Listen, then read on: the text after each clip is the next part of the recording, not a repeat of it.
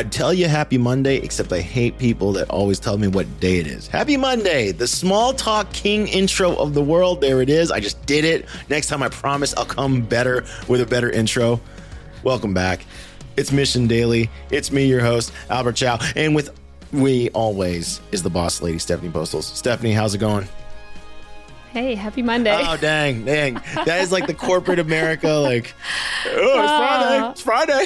I How's know that is my man. I'm literally gonna like think about every email I send now because I'm like, I am like happy Monday. It's a happy week. I'm a happy like, I don't know. But anyways, It- thanks for making me rethink my whole life. I'm not making you rethink anything, okay? I'm just thinking back to when I went to daycare and I had my son at All Stars Academy, and every single day, the guy that uh, he co-owned it with his family, it was like a family-owned operation. He would be there opening and greeting everybody. Super nice guys, gentleman by the name of Joe. Uh-huh. Shout out Joe if you're listening. He would every person that walked by, he'd be like, "Oh, it's Monday, Tuesday, Wednesday." Every like, I was like, man. so something in you was triggered by And- that. I think this whole episode should be exploring what's inside you that's getting triggered by Joe. I did used to tell my wife jokes like once, uh, you know, my kids got out of daycare. I was like, I told her, I was like, I'll, I'll never know what day of the week it is again. Like, I don't have my guy. Where's my guy? Where's my guy? Man, Joe. Shout out Joe. They ran Sounds a great great guy. operation. You did a great job taking care of my son, um, my son, both sons, and my daughter. So there we go. But what I was thinking about as I walked into the of the studio today was what we talked about last time. And last time we were talking about health and wellness and eating. And you know, we always do a mix of business and a personal life. And and I saw an article over the weekend about how Soylent has been acquired. For everyone who is familiar or maybe you're unfamiliar, Soylent was supposed to be, and it was when it came out, it was touted as an ultimate meal replacement drink. Um, it came bottled. I think it was powder form too, if you wanted to. But I remember it was being bottled as ready to RTD is what the industry calls it, ready to drink. It's sold in RTD packaging, ready to go, meal replacement. Although similar to many other meal replacements, I'm sure people drank that and ate, which probably defeated the purpose of it. But whatever, I won't get Yep. into that. It was a side piece. But it was Yep. somehow it got a hold of uh, the tech sector. The tech sector very much so backed Soylent, much more so than other drink products like a you know like a Slim Fast or Quest Nutrition. There's a lot of companies that make uh, liquid liquid meal replacements. But anyways, that's not what's interesting. What's interesting is they got acquired, and I was like, oh, this is interesting, good for them. But then I looked into it, and I was like, wait a second, they raised over 133 million dollars, so they must have been acquired for more. Couldn't find an acquisition price. Wait, how much? So they raised how much? they money? raised over 133. Okay, and it. I was like, oh, Okay. they must have exited. You know, the VCs were VCs got two times the amount. got paid. You know, VCs were trying to get some, Mm-hmm. get some money, probably. You know, uh, and I started looking it up, and I was like, oh, they got acquired by Starco Brands. Never heard of it. Let me look up Starco Brands. Starco Brands stock is trading at 17 cents a share. I was like, what is this? Then I look up Starco Brands has a market cap valuation of 51 million, so already less than 50 percent of what Soylent raised, and it was an all stock deal. Mm. So they didn't give 100 percent of the company to Sterling because they're still in charge. So mm-hmm. this is again two reminders. Number one, health does not come from a package. I back to what you said, Yep. Stephanie. You have to eat whole foods. You might not eat. There might be certain whole foods that aren't that are better for you, and maybe some you should avoid. But in general, mm-hmm. I don't think anyone gets better eating packaged food. I think that's a Nope, fact. Nope. And like now more than ever, all the trends are showing that. I mean, because I, remember when Soylent was super popular when I was out working at Google, all the engineers were drinking it, but it was very much a like tech vibe. I'm just going to work at my computer and not eat and not go to the cafe and just drink Soylent. And then I think it kind of lost its steam for a little bit. And then we had them come on Up Next in Commerce podcast. We had the CEO come on and he was talking about how basically they were trying to get away from this tech bro vibe and show people this is the way. And like you said, like now more than ever, actually, I think people are like, this doesn't feel like it's actually better for me. Like maybe it's a helpful thing for when I'm quickly running somewhere and I really cannot eat. Sure. But actually replacing my meals on a consistent basis with a drink, hmm, I don't know. Yeah, and then when feel you do the math, especially if you eat inexpensively like I do, and I've you know, do I calculate? Have I calculated up that it costs me on average two dollars and fifty cents to three dollars per meal to feed my kids? Mean, you know, maybe I have calculated this. These meal replacement things are much more expensive. They're almost always more expensive, mm-hmm. and so here we have a scenario situation where I just want to always think. I always think about this, which is like when you see something in the news hyping up a product or service or whatever it is, sometimes you got to sit back and just really, I don't know, like a critical eye is the right word, but all I know is not everything is what it seems to be. And yeah. I think meal replacements, especially food, the food category goes through so many trends. Mm. You know, I hmm. think if I were guessing, I think VCs learned their lesson. They're not going to get involved in food products. Um, they're not going to value yeah, them like I mean, software products for sure. And like that, that just because the software community likes it doesn't mean uh, it's a software product. But you know, it, it got yeah. me thinking about because we had talked about health, but also another thing we probably think about over the weekend was resilience. Because you know, on one hand, I see that, and then when I go on LinkedIn, I'm now seeing more and more people talking about what are they going to do financially. They're in a bad place. Mm-hmm. We ourselves went through layoffs we're not safe yet. Like we we're working our way out, but we're not safe. And I wanted to talk about businesses that seem just to be ultra resilient. Uh, clearly, meal replacement ain't one of them. Mm-hmm. So I would I would I would suspect by the way everyone listening like all the meal shipping product like fre- you know Hello Fresh, um, Trifecta. I think they're all they were all already challenged in challenging markets. I think that it's going to be even more challenging. Like I would. That's something I would definitely cut if I was low on money. I would cut meal replacements. Yeah. I mean, anything that gets, I think, a quick cult following. Um, if you think about any of the diets or any of that stuff, like that's what I think makes me think those areas are not as re- resilient. If you think about even like the keto trend and paleo and like food replacements, meal replacements, all this kind of stuff, like anything that gains traction really quickly, but you're like, man, I don't know if this has like a long term game with it now, especially, everything's moving to this more personalized approach. Um, I mean, the best doctors are saying you should never follow a diet plan that's not built for you. Like you should never do keto unless it's good for your body. You should never do plant based unless you know so it's good for keto. your body. I felt so bad. I've never felt yeah. worse in my life. yeah. So anything, I mean, that was what this other doctor and a couple doctors have said. Like if you're ever getting prescribed a diet by someone who doesn't actually know your genes, your blood work, whatever, like you should never listen to that because once again, just because it works for someone doesn't work for others. So anything that's like that quickly gets a following and it's that trendy, I think does not feel like it's a resilient business because once you tap out that initial audience, I think you can lose steam very quickly. And then you're just trying to like rebuild and find new people to convince them of this trend that maybe is already passing. Yeah. Which Soylent, I feel like, yeah. It's hard to ter- determine what is critical or needed. And this is where things get really interesting is like, because for certain things, like, um, certain things people view as critical, necessary, like they cannot live without. Uh, certain things, like I would say, razors, shampoo. Most people aren't willing to give up soap and shampoo. Like they they're going to do that. Maybe. But I was, I saw this thing on uh, on Manscaped and how much money Manscaped is losing. So that's another brand. Again, it got tons of mm, and they were doing well. Well, they've never made a profit. Um, and they got a ton mm. of venture backing. And I read this thing about how sales are declining so much so and it's and i mean i guess it kind of makes sense it's you know some of their products are like you know grooming devices for men but like yep. you don't really do i need more than one like i don't know if i need more than one. So if i got one like do i buy one ever again? I don't even know. I've never personally bought one. I mean mm-hmm. it's it's just one of those things that maybe not necessary but again you see the hype and it feels like they're selling like crazy and they were but they're not selling at a profitable number. And what it got me say, a lot of these companies were built up on ads, like Manscaped. I mean, I hate to say it, but even I mean, I love this brand and the founder and everything, but like things like Liquid Death, like they were built on this ad strategy, this marketing strategy that it'll only work for so long. And Liquid Death is still probably working. I mean, like I said, I think they were great, and I do wonder like how long until someone's like, okay, the water's not any better than Aquafina spring water. So, am I going to pay that premium for a metal container? Like, it has to be, you have to be able to figure out what is the lifetime value of a customer? How do I keep them coming? Same thing with Manscaped. They had so many Instagram ads running all the time. Yeah. It's like, but after you buy one, then what? Do you have upsells? Is there something that people are going to keep coming back for? Like, what else you got after that? Yeah. And, Very and that got me starting to think about like resilient businesses because that's something that is going to be I mean, necessary right now, right? We ourselves are trying to make our product more critical, which is challenge because we are in we play in the marketing vertical. So I think mm-hmm. everyone knows that when times get tough, it's not that companies stop marketing, but they definitely that's one of the first budgets that get slashed slashed. Mm-hmm. And I was starting to think like what businesses are surprisingly resilient. One of the things that we were joking about was car washes are like surprisingly mm-hmm. resilient.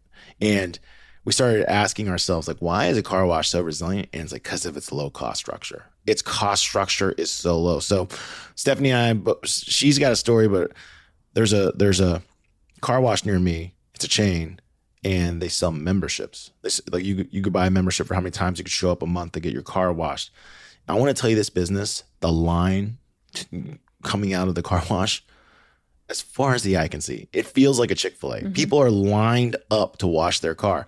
And our producer, Lacey, kind of brought it up like, oh, yeah, in a place like Alaska, it's necessary because it's so dirty and there's uh, corrosive material. Uh, they don't use salt there, but like there's corrosive material, there's whatever in the in the snow. It becomes a serious problem. You got to constantly wash it off. So like, oh, that makes total sense. And then we found out that, of course, a car wash's water is actually recycled. For those of you guys that don't know, your car wash water is not drawing water every single time it washes the car. It's coming from a mm-hmm. tank of re- like recycled, reused water, which pretty gross. Smart. It's pretty gross if you think about it, but yeah, gross and smart. But it's got a really low cost structure, and and now that people have figured out how to sell subscriptions, this makes these these businesses highly highly resilient because their costs are pretty mm-hmm. fixed every every month. Yep. Yeah. I mean, we have one here in Austin, right near like Barton Springs area, which is a very hot, popular area. This dude's like right on the corner of where everyone's just sitting. And he has a line all the time out the door. And you go there and you know the CEO, whoever founder, whatever he wants to call himself, he's out there checking on you. He knows your name. He remembers your car. Ooh, and he has like personalized but he service. does things. Oh yeah, very personalized. Um, and the, they really don't charge that much. Like it's a pretty good deal but the other thing is, is that they add pieces to their business that in a city like Austin, you need to be cool. Like you have to have something different. Like maybe that's not the case in Alaska. It's like we just offer good service or wherever, you know, Carolina's like we just offer good service for a good price. Austin, I feel like you have to have something a little bit different about you to play in this space. And so this dude, he'll have DJs. Like whenever there's like an event going on, he'll have a DJ out front, like just to be cool. Like I don't even know if it's getting him more car sales. This dude will uh, in the evening after seven o'clock, if there's like, you know, Austin City Limits Festival or something, he will rent out his whole parking lot. He's out there taking money, $50 a car to park their cars in his parking lot. Like he hustles and like that to me is a sign of how to build an ultimate like resilient business because not only do you have constant cash flow coming in from like a really good business that like people are going to want in good times and hard times. They might pull back a little bit, but for the most part, people are probably going to want that. But how can you also capitalize on the space you have on like your brand? Like people know this dude because of the like he had mimosas one day going outside, free mimosas. He's just like, "You want one? You want one?" And people are like, "Yo, the car wash dude, he's like he's legit. He gives out mimosas. He's got rap playing all the time."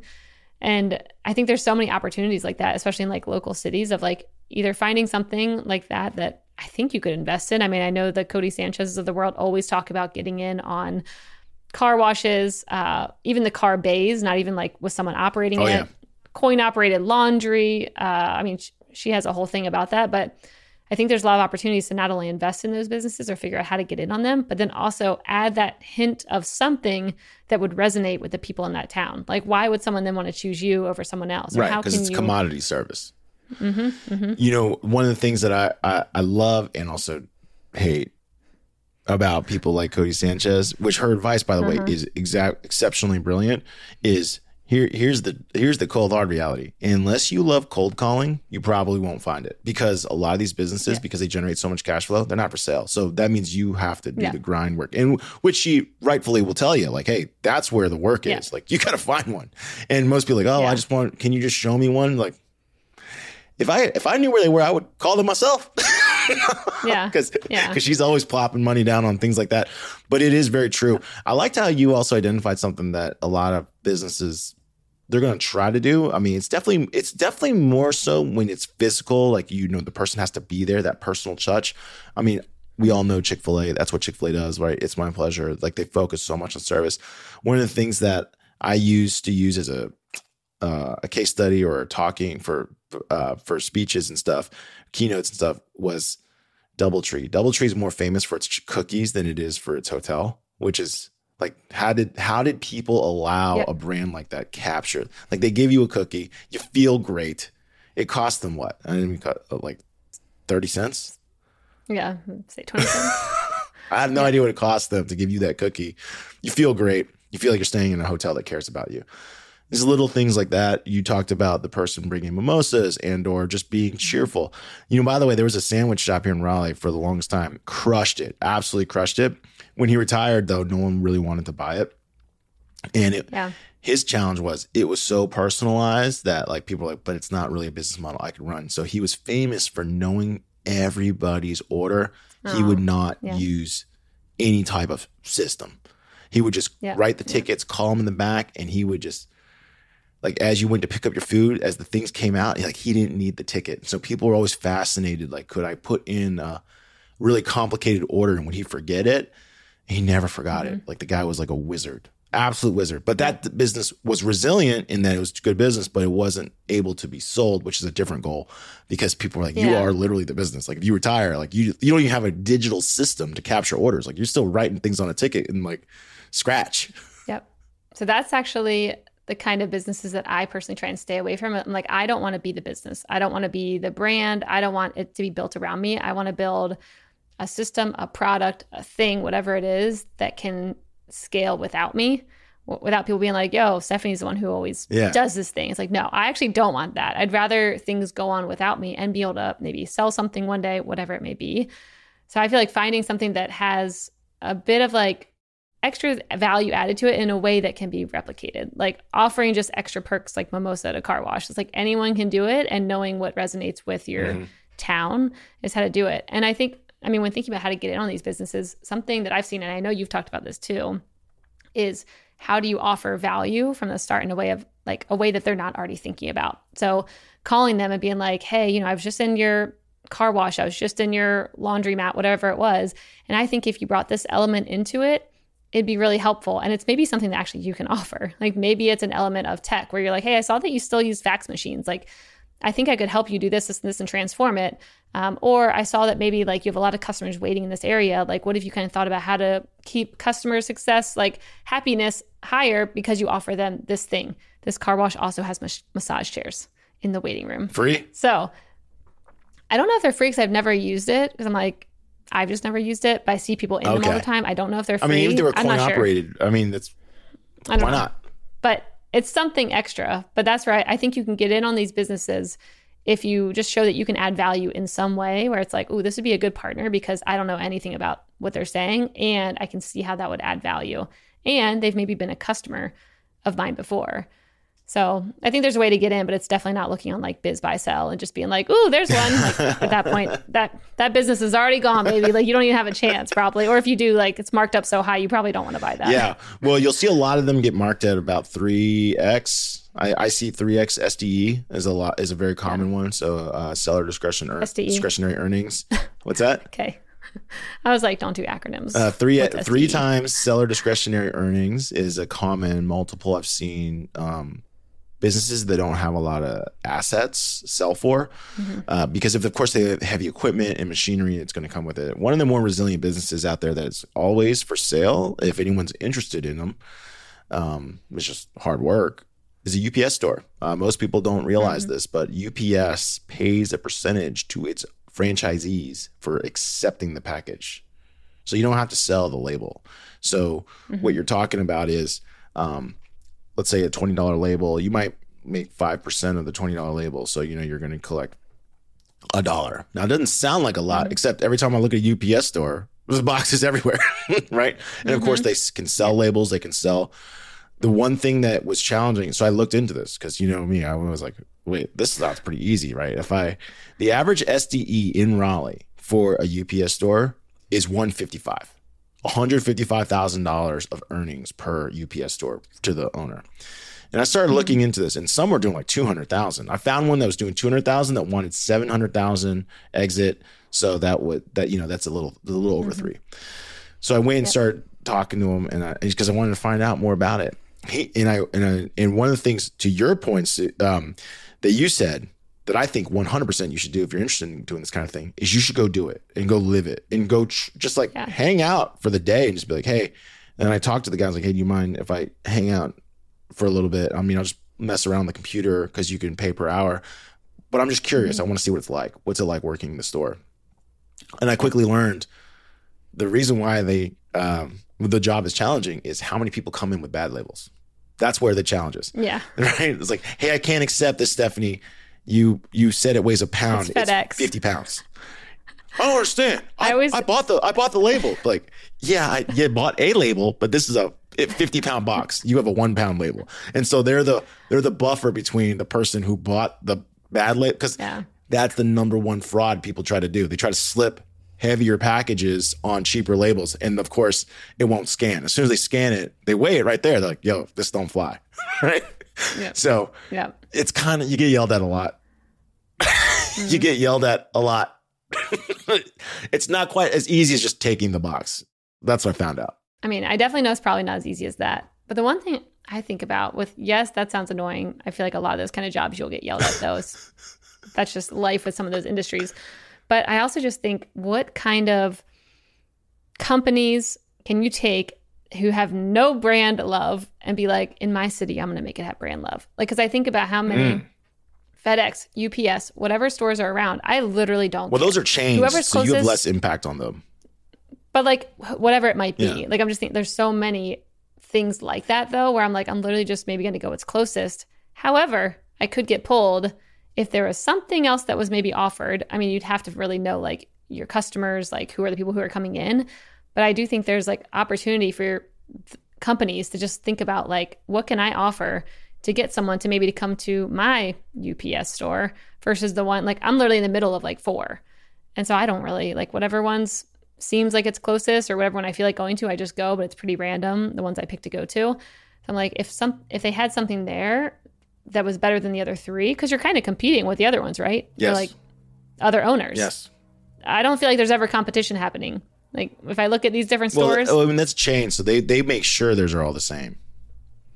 but like, can't you still offer something better though? Because you're like, I own this one, and my UPS store is gonna be Ah, fly. yeah. We're gonna So like you could. offer this when you come So in. So there's gonna be rules. Every franchisee is gonna franchise is gonna have rules. Yeah. Probably like more about what you can sell, but it's not a bad idea. Like if you were to say, "Hey, I'm gonna invest in a popcorn machine," something, Mm-hmm. and I don't know if you can put food in place, but like there's probably something you could do that's like okay and permissible to make your store um, more attractive. Because there is no question about it. I looked at this very closely. There are some that do way more money, and, and even if they're in like less dense populations, they they're still doing more money. Mm-hmm. So there's something to the way they're operating their their their store. But anyway, Yeah, that's what I'd want to know. What are they doing? Yeah. I'd want the case study of that before I ever get into any of these businesses. Like, what are the things that are pulling people that way? Um, but then I also think I worry about those. Like, if I think about a UPS store, how quickly could those maybe go away? Like, if Amazon were just to come in and be like, we'll just pick up everything from your door and we'll ship it. Like, how quickly they could just maybe start. And who knows if they could really do that. But Yeah. I mean, I think about this this company Capsule. I don't know if you know them. They're like they do pharmaceuticals, they deliver them to your door, and they basically came in and you don't really need pharmacies anymore because of them. And it made me think like how many other companies are out there, industries could just get wiped out by someone like that who's like, oh yeah, you don't need to go to a pharmacy to pick up that antibiotic. We'll just ship it to your door. You don't even need to talk to a doctor. So- we have doctors. so could do doctors write to capsule? I don't know. I mean, I should know this because I interviewed them. Oh, I feel like Um, I, feel, think I yes. feel like the number I think they one. do. I feel like the number one place they write to is the pharmacies. Anyways, by the way, yes, that's for doctors. dude, Yeah, have you do. seen disturbing it is? Like when you go to a pharmacy, how many packages are waiting to be picked up? It's disturbing to see. Is it because doctors are just like over prescribing? Like you probably need these five things, and then you leave, and you're like, It's just a, think I need it's just a lot. There's a lot. There's a lot of packages, and every day, like you know, rows and rows and rows. And what's weird about what's weird about uh, pharmaceutical companies, which I've always thought was weird, is um, on one hand they're selling you the medicine that's supposed to help you. On the very next aisle, they're selling the shit that's going to kill you, like the chocolates, junk food, Slim mm-hmm. Jims, like They're right next to a liquor store. yeah, yeah. There- but Yeah. anyway, the the the pairing. The one thing I think about what you said earlier that I'm actually surprised more businesses don't try to do is why don't more businesses try to pair up? I, I- I'll give you an example of like where personalized service is going to go a great length, and then if you could pair up with somebody, it would probably take it to the stratosphere, which is tutoring services. So every mm-hmm. every mom or dad wants their tutoring service or learning accelerator. It doesn't matter. Like I take my kids to Kumon. Everyone, if you don't know what Kumon is, anyone's willing to look it up. It's basically just straight up Asianness, like just giving you math packets, oh. telling you to grind it out and do it and uh, my kids have really accelerated. I, by the way, their logo is like the sad kid. It's the most appropriate logo ever.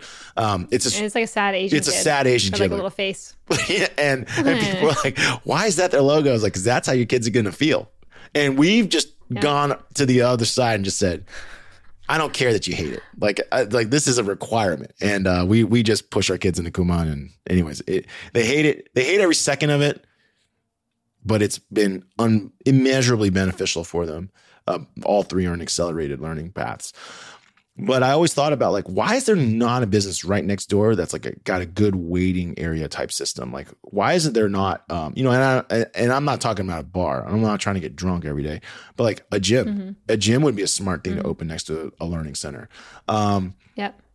Some type of relaxation, right? Like massage, sauna. Like there's cryotherapy. Uh, mm-hmm. There's different businesses that do that kind of stuff. That's a good idea. Like finding out. I mean, I think about the little gyms for kids that you can send your kid to for like an hour and they go and play and jump on things or whatever. Like, what if you targeted your next business idea? If it's like a retail location, to put it next to something like that, where you're like, well, my kid's going to be here for an hour, so I might as well go to the gym or I might as well go to this juice bar right next door or that's I think about like. that all the time. Like I know because uh, none of the Kumon centers that I've taken my kids to are next to something like that, and I was like, oh, this would be super beneficial. Like if you had um cycling class, you can have mirrors of cycles. Like, and if people want to go look at their kid, I don't know, they could. But I always think about pairings like that that could be potentially beneficial. But for your, you know, I think one of the things I'd like to hear from you, Steph, is like, what are you doing? Because like, as much as we want to work on mission, which is our primary thing, I think mm-hmm. I've always said this. I'm naturally just my mind just goes in many places. I've never just only done one thing, which every boss hates about me. Um, but I, I, won't change. I don't. I kept you here for a reason. know, but like, it probably won't change about me. You know what I mean? Um, maybe we should share some of the things that we're doing because we know that you know, this is a battle. We're going to be fighting to bring mission back. But at the same time, our interests don't die. And I think for me personally, understanding resilient businesses more so than ever is like what I'm very interested in right now. Um, so I think that'd be a good thing to talk about. Let's share that. Okay, so I want to get into this with you, and this is going to be out to be a long, lengthy conversation. So how about we do this in a part two episode tomorrow, tomorrow. so you and I can really like spend all the time. Pick it up tomorrow. All right, cool. All right, so for everyone listening, thank you for being here with us today. If you could, we would love a rating, a review. Let us know how we're doing. We want to know if you guys like this. That'd be super helpful. We'll see you in tomorrow's episode.